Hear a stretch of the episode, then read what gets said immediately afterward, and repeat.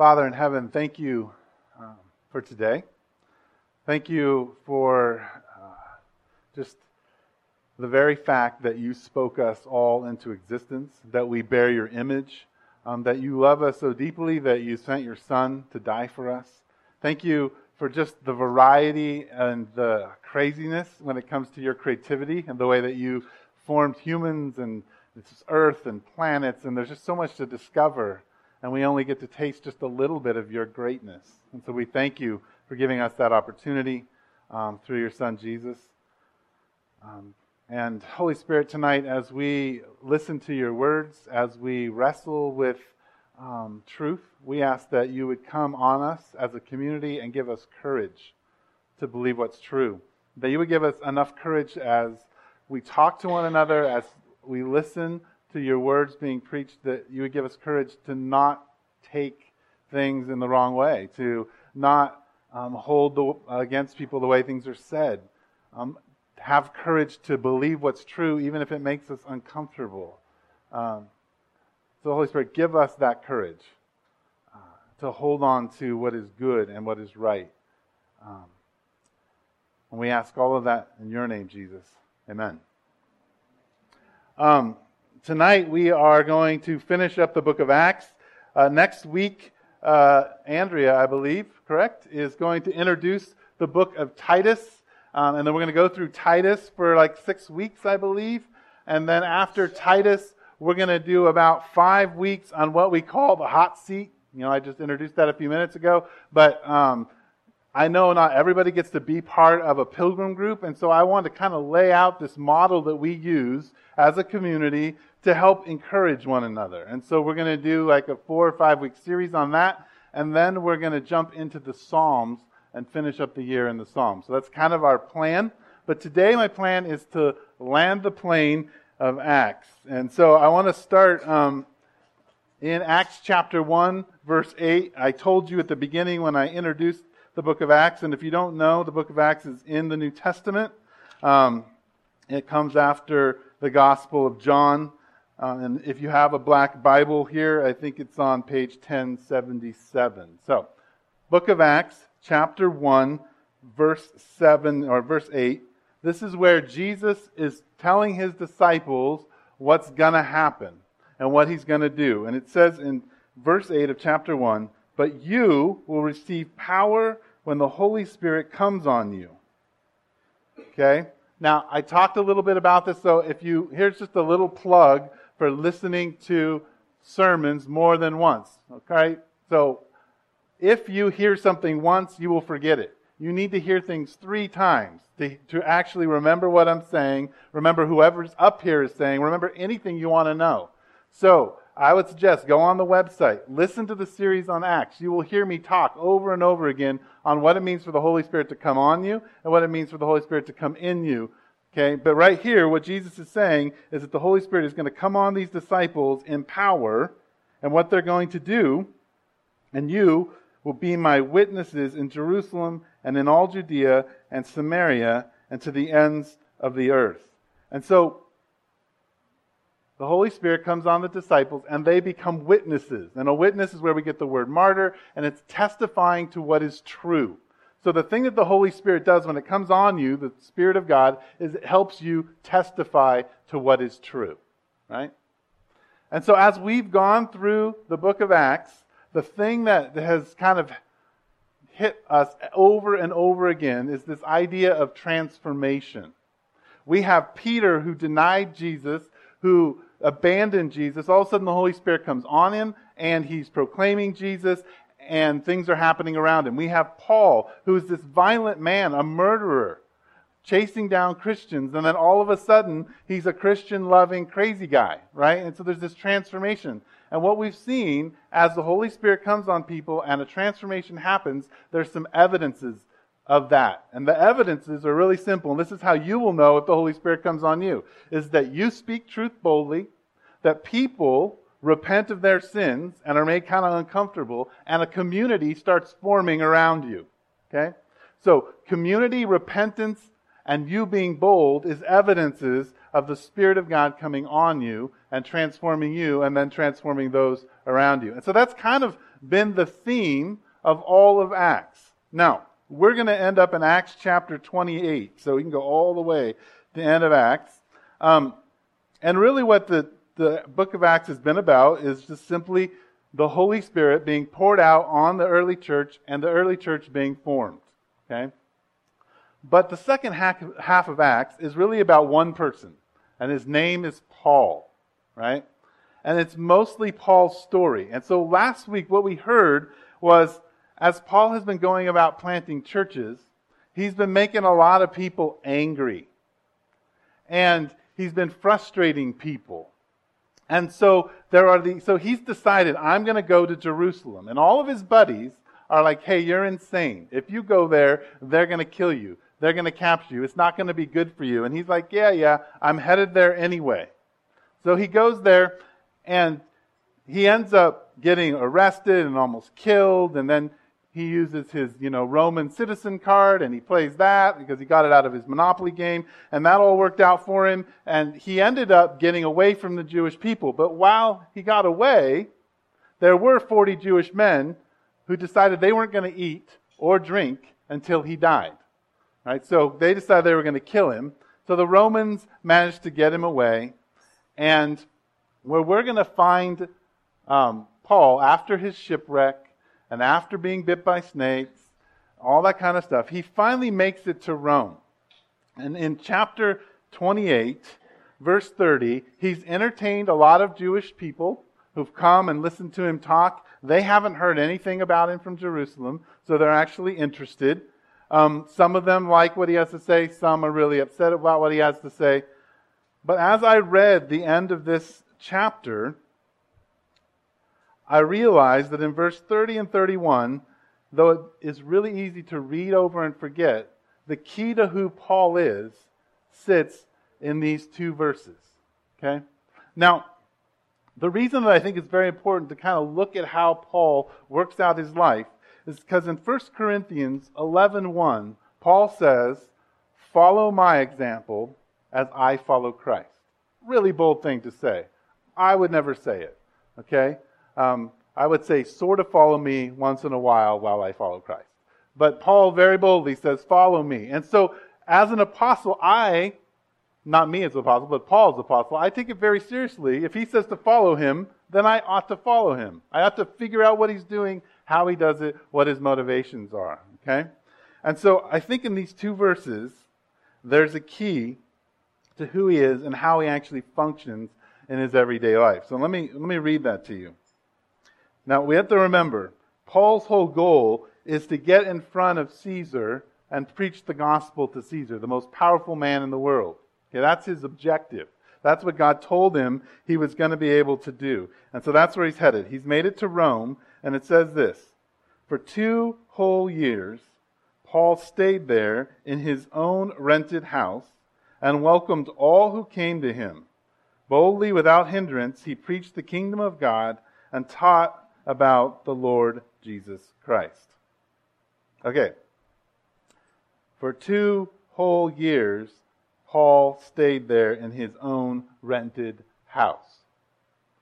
Paul, all we've been reading about Paul has been super action. He's going here, he's going there, he's doing this, he's going to make it. And now, all of a sudden, he's run straight into bureaucracy. Two years of bureaucracy, he's not going to get to see Caesar. Okay, all of a sudden, he has to wait. He has to wait.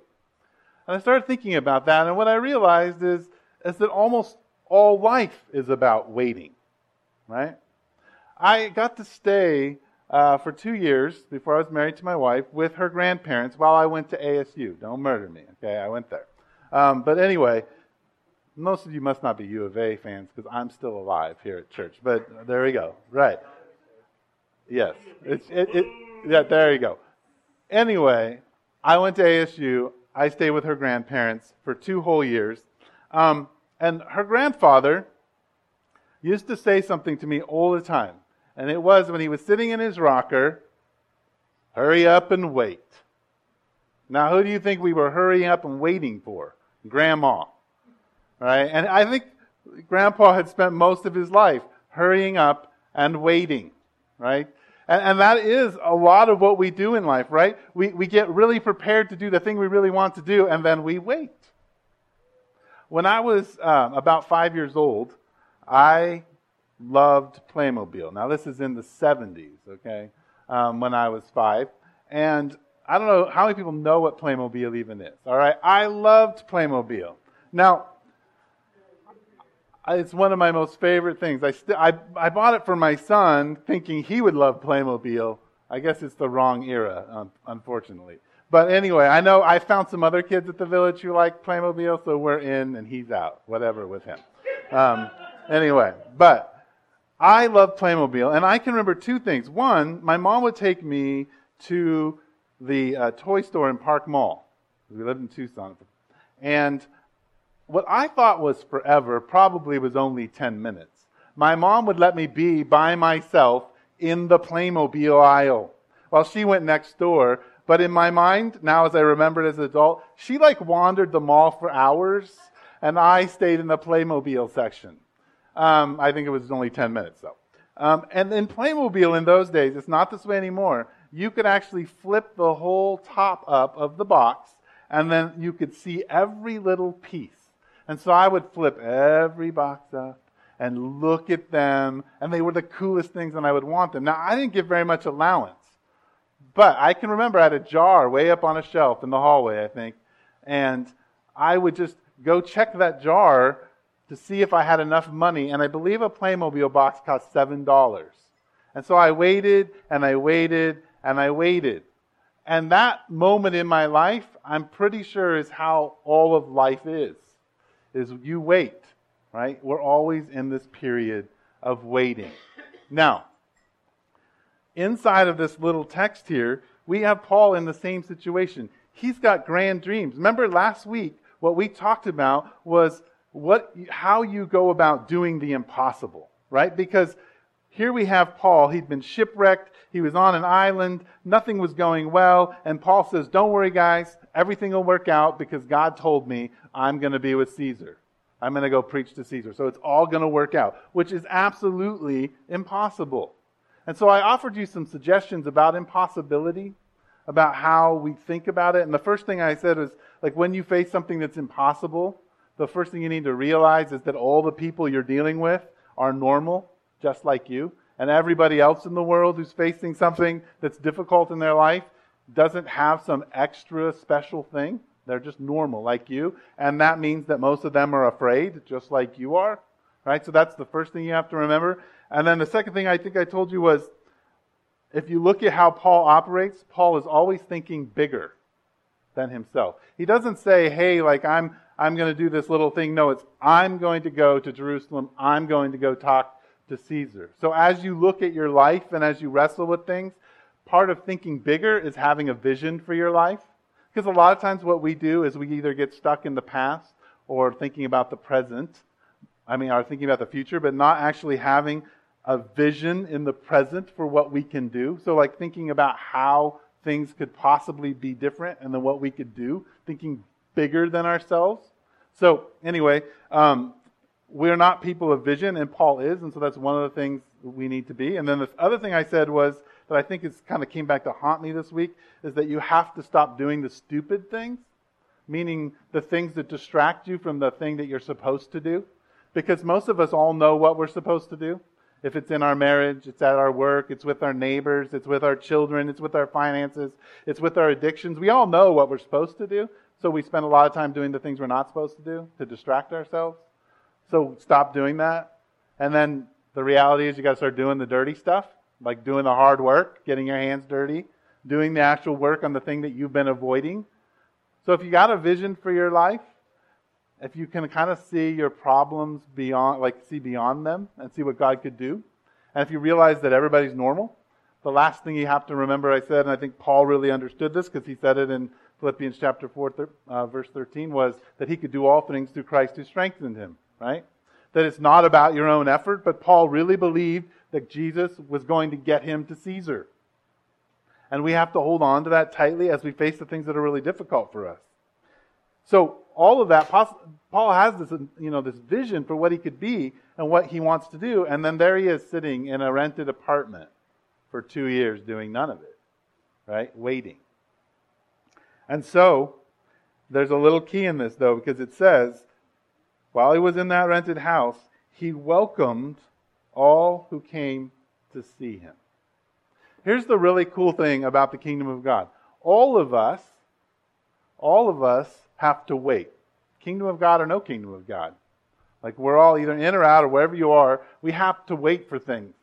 But inside the kingdom of God, those of us who really take the message of Jesus seriously, when we wait, well, being a person who welcomes is what we're supposed to do.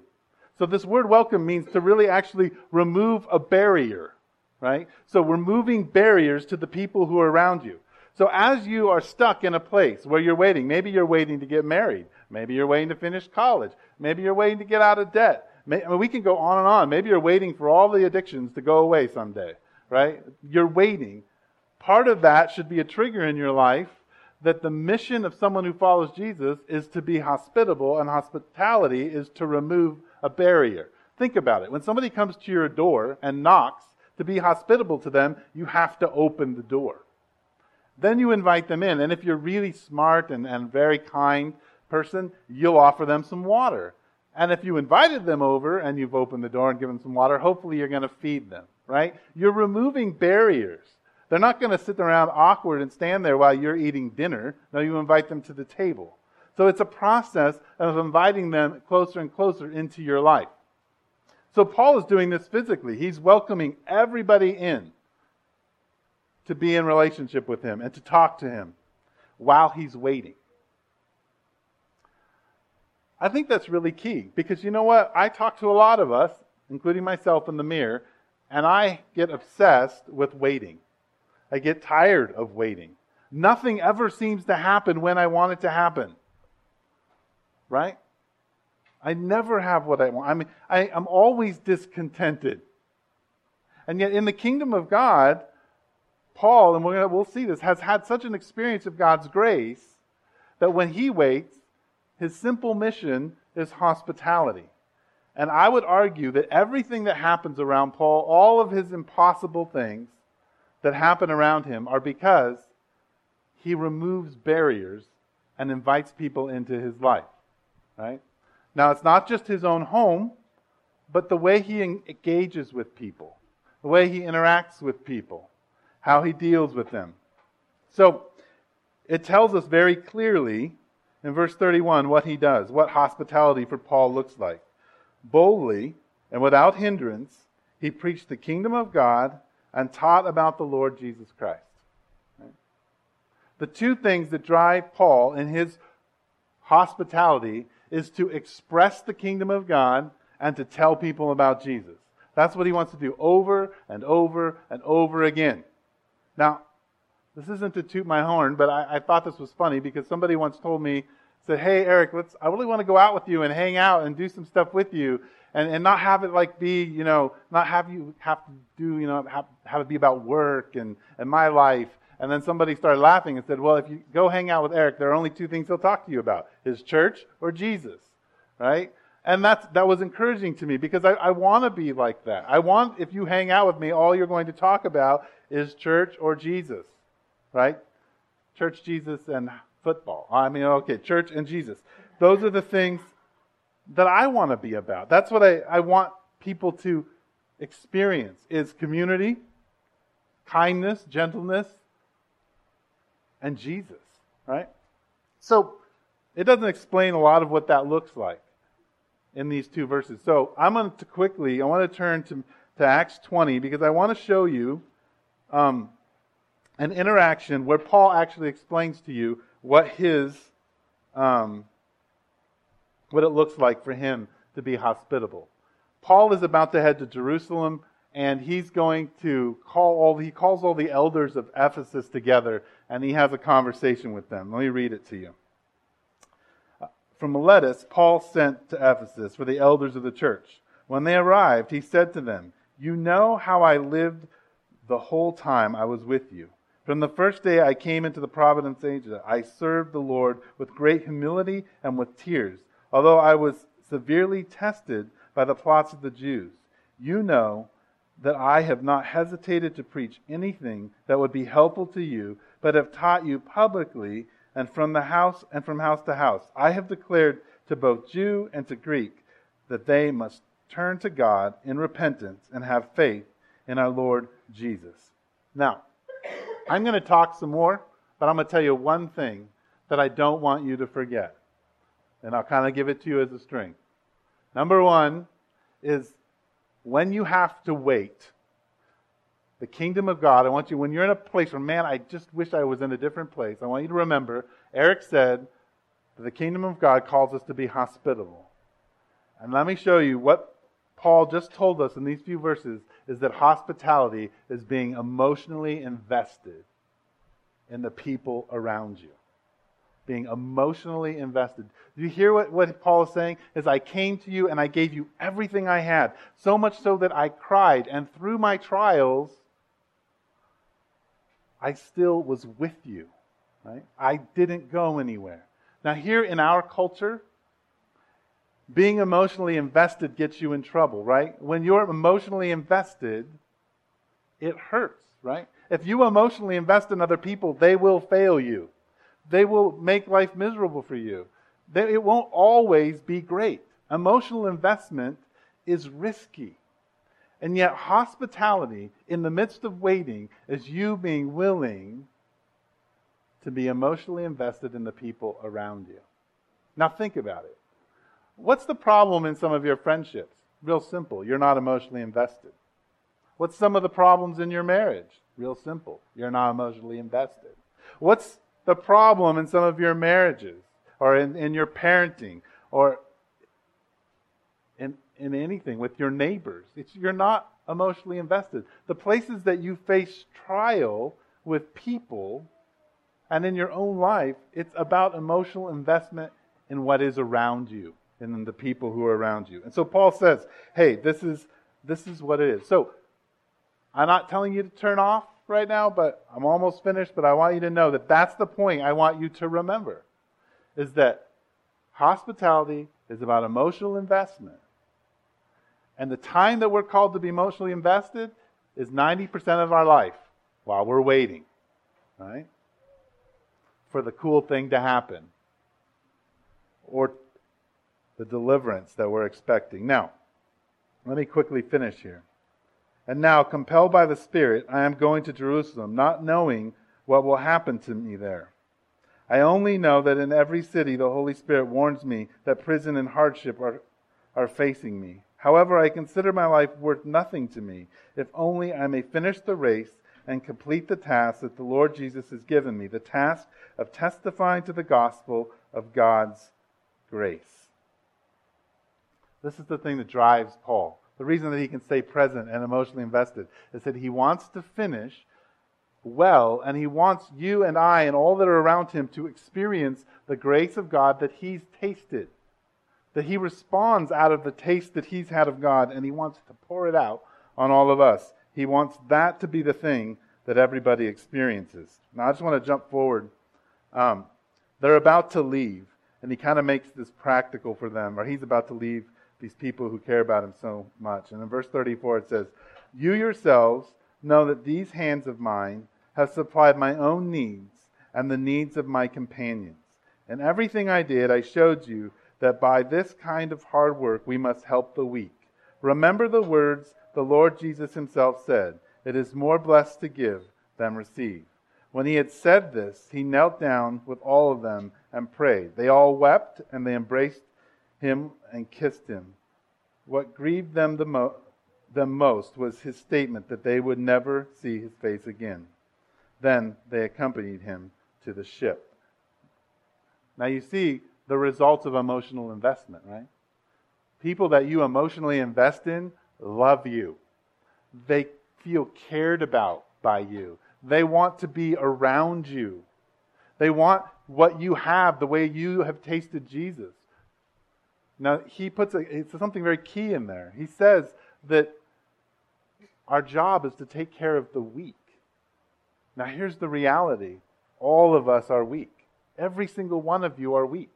I'm weak, right? And so, part of being in community together, part of being emotionally invested is being willing to emotionally invest in one another's weaknesses. Right? Let me close this way. So I got to spend two years with my um, wife's grandparents, and they were waiting. Sue's dad, uh, or Sue's grandfather, had um, had mouth cancer, and so he'd lost a ton of weight, um, and he knew he was going to die. Um, her grandmother was mostly blind, so it was hilarious for her to change channels because she was in control of the channel clicker, but she was blind. So she had one of these boxes where you could scroll back and forth and a gigantic magnifying glass. And so he would yell at her as to what channel he wanted, and she would get the magnifying glass and click it, and, and then he would just roll his eyes. It was really, really funny. But there were many, many times where I sat in the living room with him where he would say to me, Hurry up and wait. And then he and I would talk. And I got to watch two people who were waiting. And these two people who were waiting invited a young man who actually had broken up with their granddaughter to live with them for no charge to go to school. And they gave me a car and they fed me, though a lot of times I really didn't want grandma's cooking because she was blind. Um, and sometimes I would have an excuse that I needed to go out with some friends and then grandpa would look at me like he was going to kill me. Um, but that was life transforming for me because it showed me what it is to actually care about the kingdom of God when you're waiting to go be with Jesus. Because they were done, they'd done everything. There was nothing left to do. They were wanted to go home. I remember when her grandfather passed away, and two days later, I kind of came in when, when grandma was praying and she was just crying and crying, saying, I'm done. I want to go home now. I want to be with my husband. It's over. I'm finished. Right? And yet they, they cared for me, this, you know, young 21 year old, while they were waiting. They showed the gospel. They were emotionally invested. So there's a picture of what it looks like. That's what Paul was doing. They removed the barriers and invited me in. And there's a lot to inviting a 21 year old in to an 80 year old person's house. Okay, because we stay up late and make a lot more noise, and there was only one bathroom that we all three had to share. So there are a lot of things that they had to give up to have me there. So if you don't remember, when you're waiting, remember that the call from God in the kingdom is for hospitality.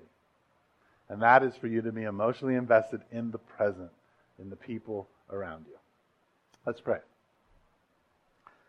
Father, thank you so much for taking us through Acts and uh, showing us how your Holy Spirit changes people and how it can change us. I just ask that as we um, reflect on your good grace in our life and maybe the places you're calling us to invest where we haven't, um, that you would give us again, as I pray, courage to talk about those things, to discuss them, and to wrestle with them. And I ask that in your name, Jesus. Amen.